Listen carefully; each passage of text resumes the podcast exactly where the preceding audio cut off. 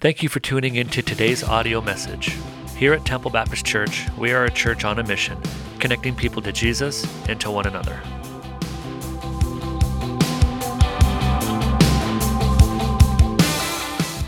Well, good morning, everyone. Welcome to our second 11 o'clock service. We're good to have. It's good to have you here. I want to say, can we just say thank you to uh, Mario and Kendra for leading us? That's been really, really great having you here.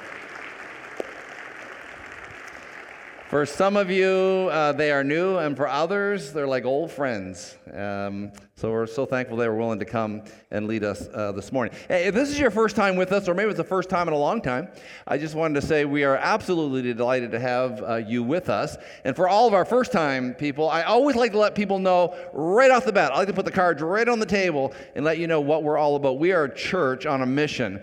Um, we are uh, focused, laser focused on connecting people to Jesus and to one another. Like, we're absolutely convinced that the greatest relationship any man, woman, boy, or girl can have is a relationship with God through Jesus. And that drives us.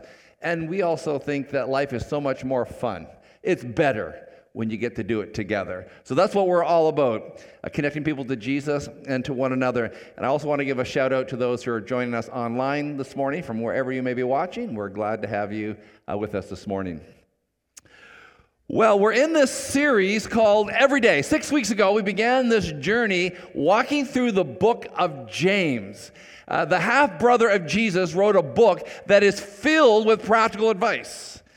And, and James challenges us in this book uh, that our faith ought to make a difference in the way that we live our lives. It's a small little book, it's so easy to overlook if you didn't even know it was there, toward the end of your Bibles. But boy, it packs a wallop when you read the book. And James is saying that if you've had an encounter with Jesus, it really, really ought to make a difference how you love your wife. Like, it really ought to make a difference how you love your husband. Like, if you have a genuine faith, it really should make a difference how you, you raise your children and love your children. How you interact with neighbors, coworkers, and even your in-laws. It ought to make a difference when you're making decisions in your life. Your faith ought to make a difference when it comes to dealing with, with stress. It ought to make a difference in your life when dealing with disappointments. James is, is, challenging us that what we, what we learn to put it in practice. But what happens lots of times across our country, even here in the city of Sarnia, churches will be filled, people will hear, and they'll walk out through those doors and leave everything that they've learned at the door, and they'll go about their entire week and not pick up their faith until they come back through the doors again. And James is saying, actually, our faith is an everyday faith. It's not a faith that's just reserved for Sundays, it's a faith that ought to be lived out every day. Now, just before we look at the passage this morning, there is this lingering question in Christianity.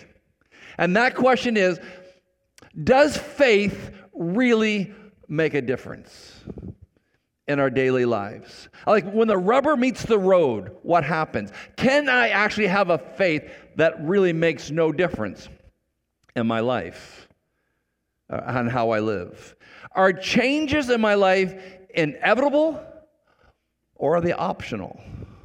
Can I, can I say I have faith and go on my merry old way and interact with people and, and live like, like nothing has actually ever happened? Is it possible to have an encounter with Jesus Christ, believe all that he was able to accomplish on the cross, dying on the cross for our sins, raising from the dead, sitting on the right hand of the Father, interceding for us? Can we believe all that and it not affect us?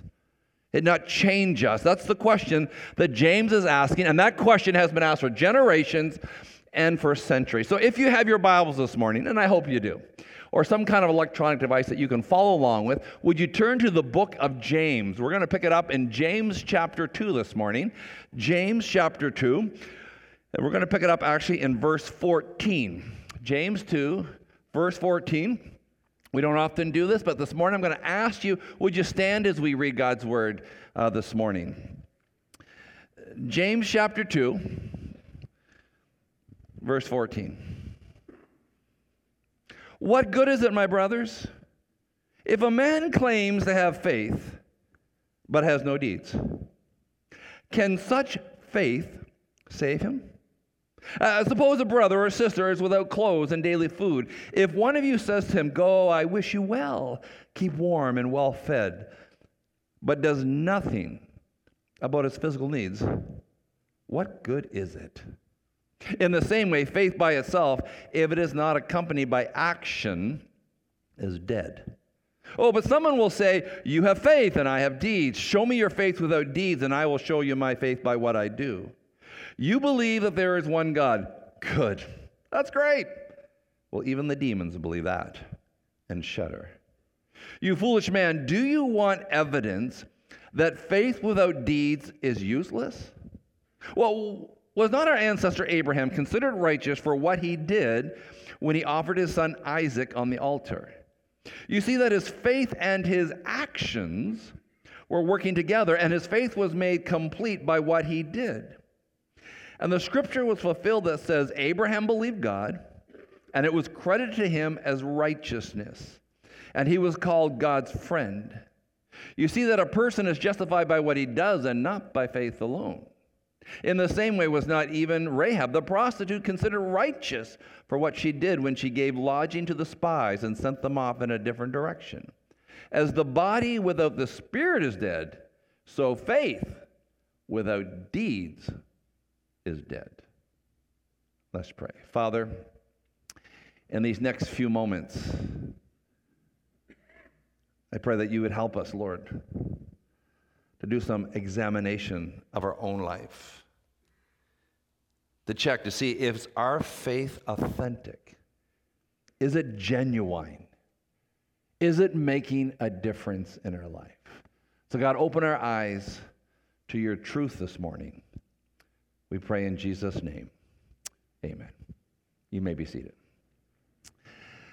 The passage that we've just read here this morning is an extremely controversial passage. In fact, there have been people who have said that book of James shouldn't even be included in the Bible. Martin Luther, the great Protestant Reformation, actually said that he would have been very happy to have this book ripped right out of uh, the scriptures. It's very controversial, this particular passage. A lot of discussion has taken place, arguments, fights have broken out on this passage of Scripture, James chapter 2 here. Uh, when I read these verses, and I, and I hear the, you know, him talking about works and deeds, honestly, my legalistic tendencies begin to tingle.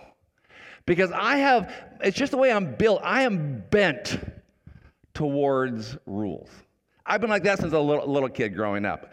I loved rules because I, I knew exactly where the boundaries were. I knew what was right and what was wrong. I'd be just, okay, mom and dad, just explain them carefully to me, and I'll, and I'll have no problem obeying the rules. Now, I have lots of friends who did not have that same philosophy. I mean, they tried every way they could to bend the rules, get around the rules, or if you break the rules, not to get caught. But that just wasn't my makeup. I, I just wanted to know. And when I read James, James, okay, you got to do some deeds here. I'm like, okay, okay, okay. James, give me the list. Give me the list. I want to know the list. Do I have to get up at the crack of dawn and do something? I'll do it. I'll do it. Just tell me what you want. And so when I read through James, I'm like, at first glance, the first time reading through it, it seems that James has a suggestion that to have faith for salvation, he said it's faith plus works. That's what it seems to say when you first read through this particular passage. And you begin to ask yourself, can James actually be arguing for that point of position? Because if he was, would it not nullify what the cross of Christ did? I mean, if, if, James was arguing that you have to have faith plus works, it seems that it would be against everything else that the scriptures teach us. Certainly, what Paul uh, writes about in the book of Romans. So, surely, James can't be arguing that you have to add works to faith because it seems as though that would belittle the cross of Christ and all that he sacrificed for us. So if he's not arguing that you have to put works with faith, and James, what, what are you trying to say?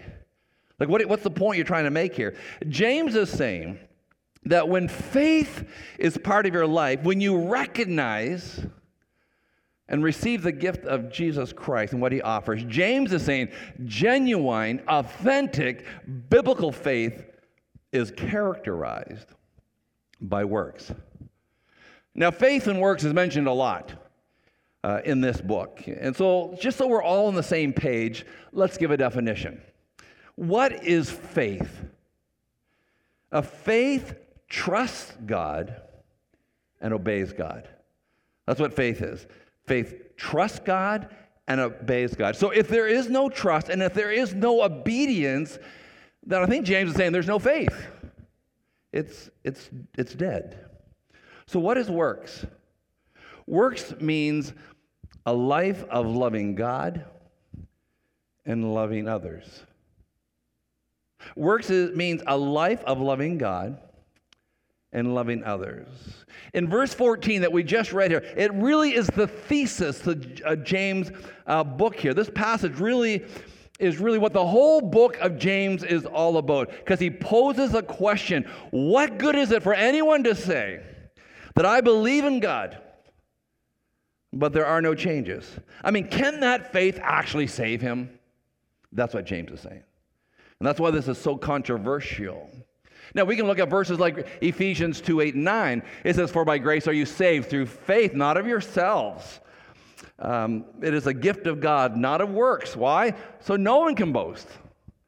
So we have here, okay, it, it's by grace alone, not by works. Galatians 2:16 says, "Know that a man is not justified by observing the law, but by faith in Jesus Christ." So we too have been put who have put our faith in Christ Jesus, that man, that we may be justified by faith in Christ and not by observing the law, because by observing the law, no one will be justified.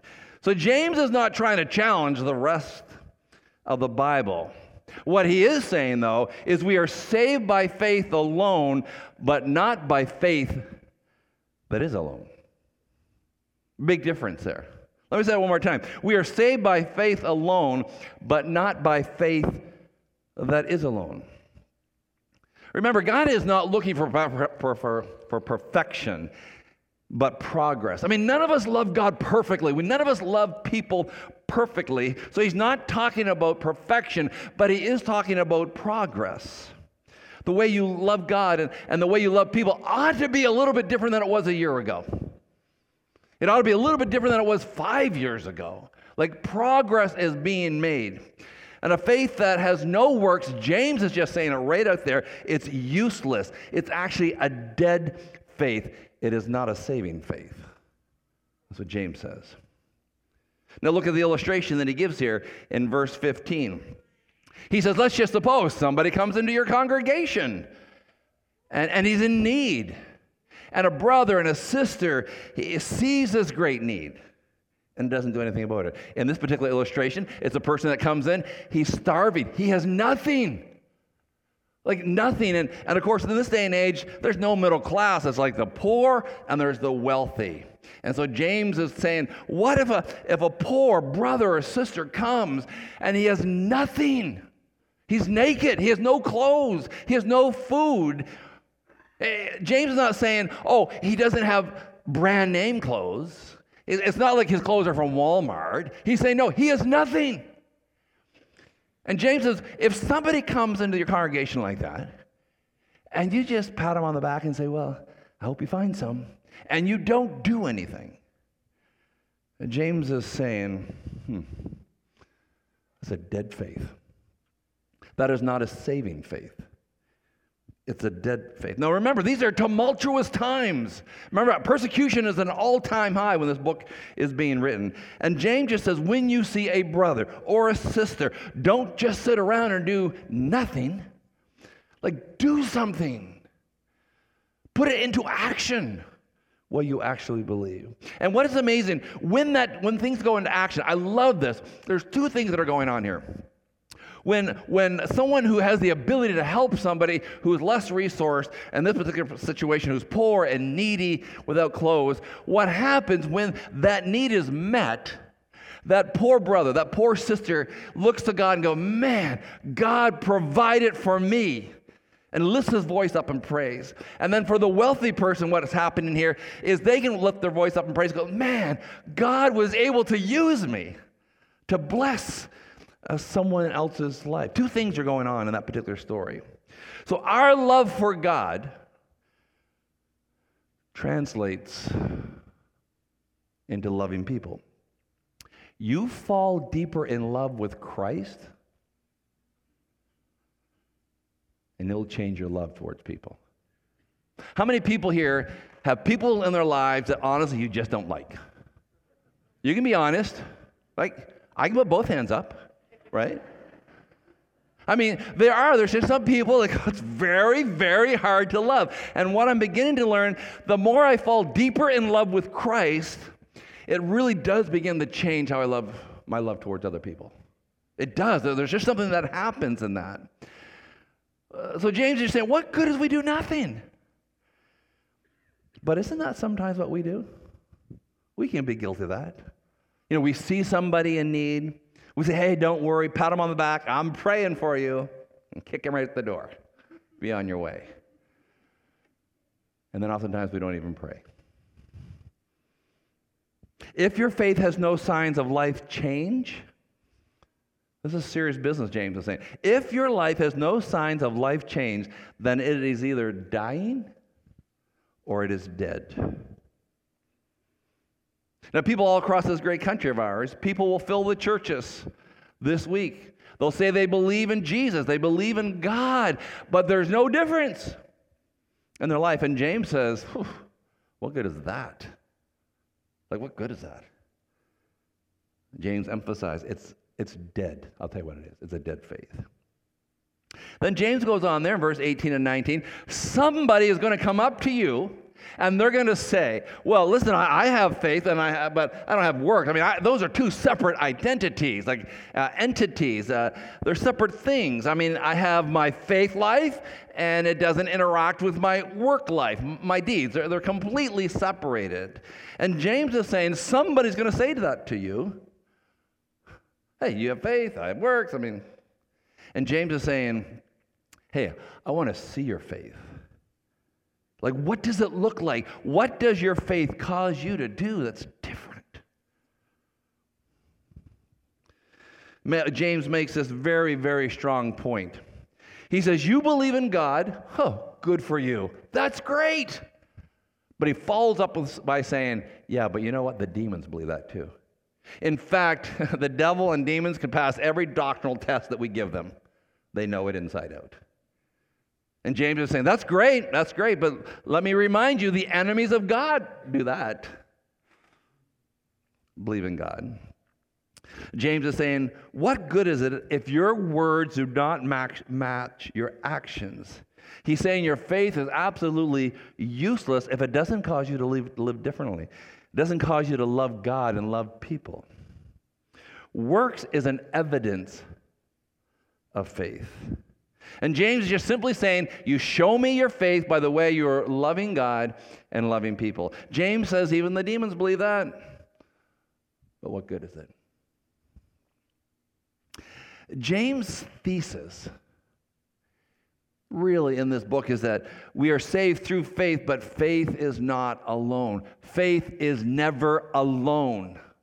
Then James says, You want some evidence? You want me to back that up? James goes right to the Old Testament. And he brings up a couple illustrations. You can find the story of Abraham and Rahab. Uh, Abraham is in Genesis 15 through 22, the story that he's talking about. And then, of course, in Joshua chapter 2. Uh, James is saying, Abraham. And of course, the people would immediately um, identify with Abraham. And he, would, he said, Remember Abraham. He was 75 years of age, desperately wanting a child. He and Sarah had no children. And this is the day and age to have a son meant everything. But they had no children at all. And at 75 years of age, God made a promise to Abraham. And you can just imagine the wait 80, 85, 90, 95. The promise that God had made never came true. Like, Lord, I'm 95 years old. And then when he turns 100, of course, the promised child, the child, the son that God had always promised. And then I think Isaiah was, Isaac was probably about eight years old when God asked Abraham I want you to sacrifice your son to me. Imagine. The thing that I promised you, I want you to give it up. And that's why I said this is where faith, the definition of faith, trusting God and obeying Him. And so, though Abraham didn't understand it at all, he trusted God. He headed to the mount. He got ready to sacrifice because he was going to be obedient. He just knew somehow God's going to do something that I don't even understand. But I'm going to trust him and I'm going to obey him. And then it says that Abraham's faith, says in Scripture, was made complete by the way he lived, by his actions. Not by what he said, but by his actions. Our faith is made complete by the way that we live. Faith is not made complete by what we talk about, but by our actions, by the way we live. Faith is made real when it changes the way we live, how we love our wives and treat our husbands and raise our children and, and respect our girlfriend or our boyfriend, how we work at the office. Abraham's faith and actions were made complete. Made complete by the way he lived. Now, of course, we, we, we read a story like Abraham and go, okay, that makes sense using him as an illustration. But what just blows us out of the water is that James is now going to use an illustration of a prostitute. Of all things, like a, a prostitute. James is going to use her as an illustration. Rahab, the prostitute of Jericho. No little girl ever dreams of growing up to be a prostitute. Something deplorable has happened in her life that has caused her to live this lifestyle. Now, this is a day and age when, when women were considered second rate citizens, second class. And so you can imagine as a prostitute, she has been used and abused like a commodity. And so she's living in Jericho, this fortified city and Israel is going to take over the city. But how can you penetrate a city where the walls are so thick? There's no way. It's impossible.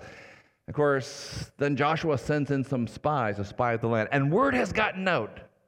Someone has let the information out of the bag, and there's some spies in the city, and they're trying to track them down. They're trying to find them. And Rahab, I don't know if she got a word from God or what, but she hides the spies.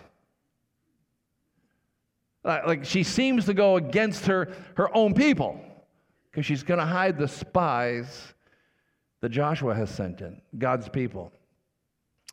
And of course, she lets them out. The city falls to its knees, like it crumbles. It's an, and it's an incredible story what happens there. And, and Rahab lives. She, she actually trusted the God of Israel and obeyed what was asked of her. And this is what's remarkable a prostitute is in the lineage of Jesus Christ. So thankful that God uses anybody. What a great example. I'm glad that story is there to remind us God uses anybody. And James is leading us to a place where we need to answer the question, where we need to look inwardly and answer this question. He's asking us to examine ourselves and see do we have a genuine faith or is it a manufactured faith? That's what James is asking us Is your faith authentic? Now, I know that seems like a really churchy question. Oh, uh, yeah, okay, Don, I've heard that before. Is it authentic? Is it real? Let me tell you, that question is so important. I'll tell you why it's so important. Because what hangs in the balance is heaven or hell. That's what hangs in the balance. And that's why James is serious about this. Like, do you have something that is real or is it fake? Is it genuine? Now, I know that word hell is not a popular word in our culture, but I tell you, the Bible talks about it a lot. In fact, Jesus talks more about hell than he does heaven. Uh, C.S. Lewis, a prolific writer, Probably many of us have read some of his things. I love what he says. There is no doctrine which I would more willingly remove from Christianity than this, if it lay in my power. He says, if there was any way that I could remove that doctrine of hell, I would do it. And in many ways, wouldn't we agree with him? I mean, as Christians, I mean, none of us like the idea of hell. And those of us who believe in hell aren't sadistic. You just want to see people suffer. In fact, lots of people, most of the people that I know who have friends and family who are who do not know Christ are heartbroken that this is where some of their family or friends may spend eternity. Hell is a difficult reality. I, I agree with that. But it is something that the Bible actually teaches. And you can't fully understand God and His Word unless we grapple with it. And Jesus actually talks about it more than heaven. You know, sometimes we think the Old Testament is the old grumpy God. And the New Testament is the kind, compassionate Jesus, the newer, the better version of God. I mean, some people will even try to avoid speaking on the subject of hell. You know, that was the Old Testament God back when he was a junior higher, when he was kind of cranky. But the New Testament, that's the more mature Jesus, the meek and mild Jesus, the one that's all about love and compassion. The problem with this view is that when you read through the Gospels, you just find over and over and over that Jesus keeps talking about it. And if you actually were to count all the verses, you would find there are more verses that Jesus talks about hell than, than heaven. Eternity with Jesus or an eternity without Jesus, that is what is at stake right here. And so that's why James just wants you to double check is this real? Is it authentic? Is it genuine? And is there any evidence to back it up? In Matthew chapter 25, it's kind of a similar story, only it's Jesus that's actually talking. He kind of uses the same illustration that James uses. Let me just read it to you. James chapter 25. You don't have to turn there. It says, The king will reply, I tell you the truth, whatever you did for one of the least of these brothers of mine, you did for me. Then he will say to those on his left, Depart from me, you, are who, you who are cursed, into the eternal fire prepared for the devil and his angels. That's who hell was actually prepared for. It wasn't really prepared for people. It was originally prepared for the devil and his angels. Jesus says, For I was hungry and you gave me nothing to eat. I was thirsty and you gave me nothing to drink. I was a stranger and you did not invite me in. I needed clothes and you did not clothe me. I was sick in prison and you did not look out after me. They also will answer, Lord, Lord, when did we see you hungry or thirsty or a stranger or needing clothes or sick or in prison and did not help you? Like, when did that happen? Jesus said, Well, I tell you the truth, whatever you did not do for one of the least of these, you did not do for me then they will go away to eternal punishment, but the righteous to eternal life. Jesus and James use the same factors here in describing authentic faith. What good is it, James is saying, what good is it Jesus is making? Is that if there's no evidence, if, if there's nothing being done, if your life is not different, in fact, James makes it very, he just puts it right on the table. That kind of faith is absolutely useless. James, Jesus, I needed food and, and I needed clothing, and, and, and you did nothing for me. What kind of faith is that? I grew up, as many of you know, in a Christian home. My parents gently kept pushing me towards the things of Christ. That was my environment. But I also have friends who grew up in the same kind of environment as I did. Grew up in a Christian home, parents kept trying to push them towards the things of God. Went to church, went to youth group, memorized more verses than I did, could tick off the boxes of all the things I did, could tell you how to get to heaven. But somewhere along the line, it never became real. A lot of head knowledge, a lot of intellectual assent, but not real. That's why I even challenge teens. If you're here today, there's got to be a point when it no longer becomes your mom and dad's faith. It has to become your own.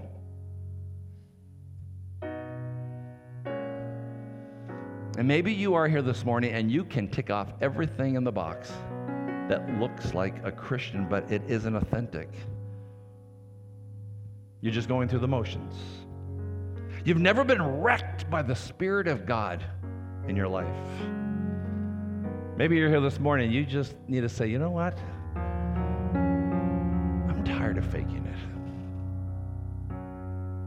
I've grown weary of it.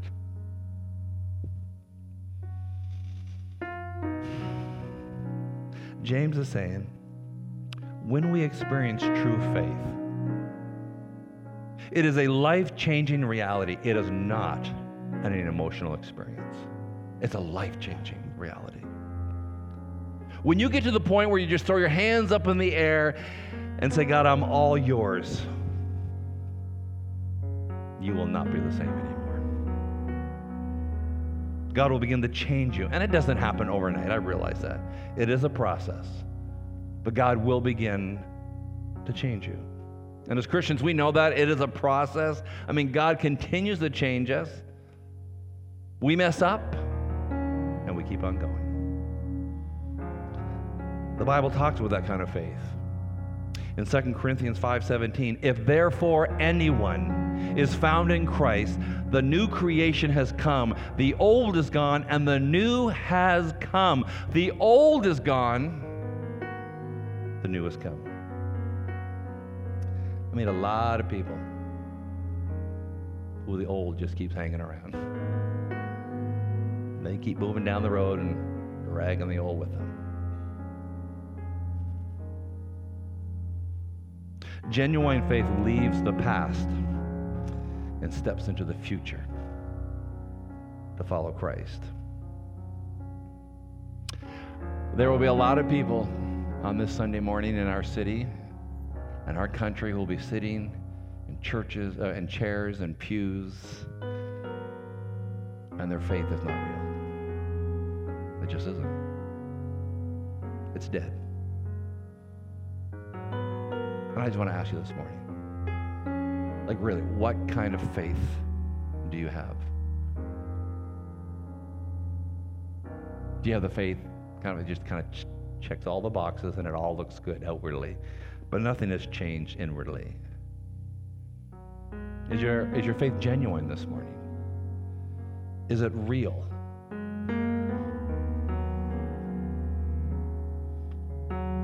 No greater time than right now in these moments just just to reflect.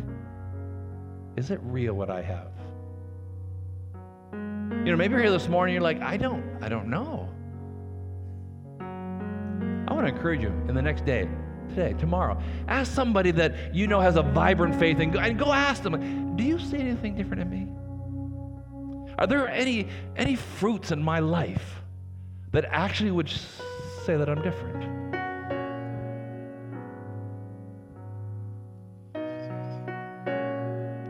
You know, you can have a genuine faith this morning. That's what I love about it. You actually can.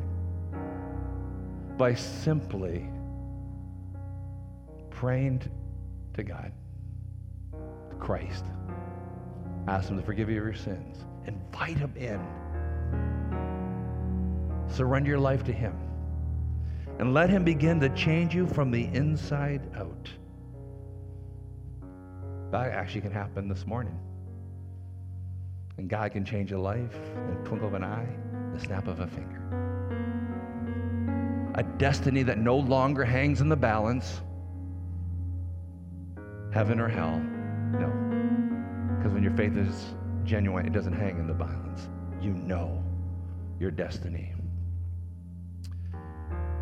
So in these quiet moments, I'm just praying that God will do the work that God would speak into our lives. Saying that I'm a Christian and that I love God, but that it doesn't cause me to live differently or love people differently, then really, we probably should stop saying I'm a Christian. And James is inviting us to enter into a life that is complete fulfilling, rich, abundant. He's not inviting us to an empty life. And until we fully, fully give our lives to Christ, I don't think we can fully understand the delight that can be found in Him. And when we delight in Him, it does change our behavior. You know, husbands, when you delight in your wife, it creates some discipline in your life, behavior. When you delight in your husband, it causes, it drives you to have some discipline in your life, in your behavior. And that's true in our relationship with God. When we delight in Him, it causes us to be different than we once were. Now, maybe you have come here this morning and honestly, you're just kind of banged up, bruised up, beat up from serving the Lord. And you feel like you just don't have any more fuel in you. Well, that just may be a simple season of desert weariness. Doesn't mean that you're not saved. You're tired. So, James is just simply asking us the question Are you a genuine believer in Jesus? Are you a, a follower or a fan? Is there a mustard seed in you of loving God and loving people? Is there an internal transformation, not an intellectual assent?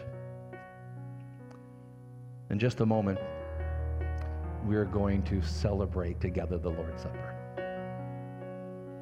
We refer to as communion. No better time than right now to do some self examination in the quietness of this moment to begin to ask yourself, where am I? Where do I stand in my relationship with God? And with that, let's just pray together. Father, in the quietness of this moment, James is dealing with some serious issues. And for some, Lord, I, I feel that what hangs in the balance is heaven, eternity with you, or hell, eternally separated from you. So, God, what we're dealing with this morning is vital. And Father, I pray for those whose faith feels so weak, remind them that a mustard seed of faith can move mountains. Don't allow them to feel weighted down this morning. But God, I do pray for those who are here this morning that have, have learned the Christian lingo, the Christian language, have learned Christian behavior, have learned how to polish themselves up, have learned Christian posture, but do not know you. God, would you lovingly reveal them to them that they have a need a need for salvation, a need for a genuine, authentic faith. I pray. Amen. Here at our church, we practice what we call open communion. And what I mean by that is that Jesus Christ, if you know Jesus Christ is your personal Savior, we invite you to participate. But if you find yourself here this morning and you don't know Jesus, we would ask that you would just simply let the, the tray pass by you. No one would judge you. In fact, they'll respect you for just being honest as we've gathered here this morning. But for the, for the genuine believer in Christ, what we're about to do is extremely meaningful.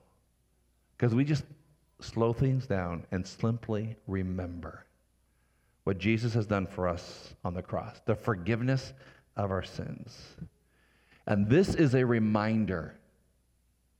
This is a reminder that there is no sin greater than the cross. And we celebrate that this morning.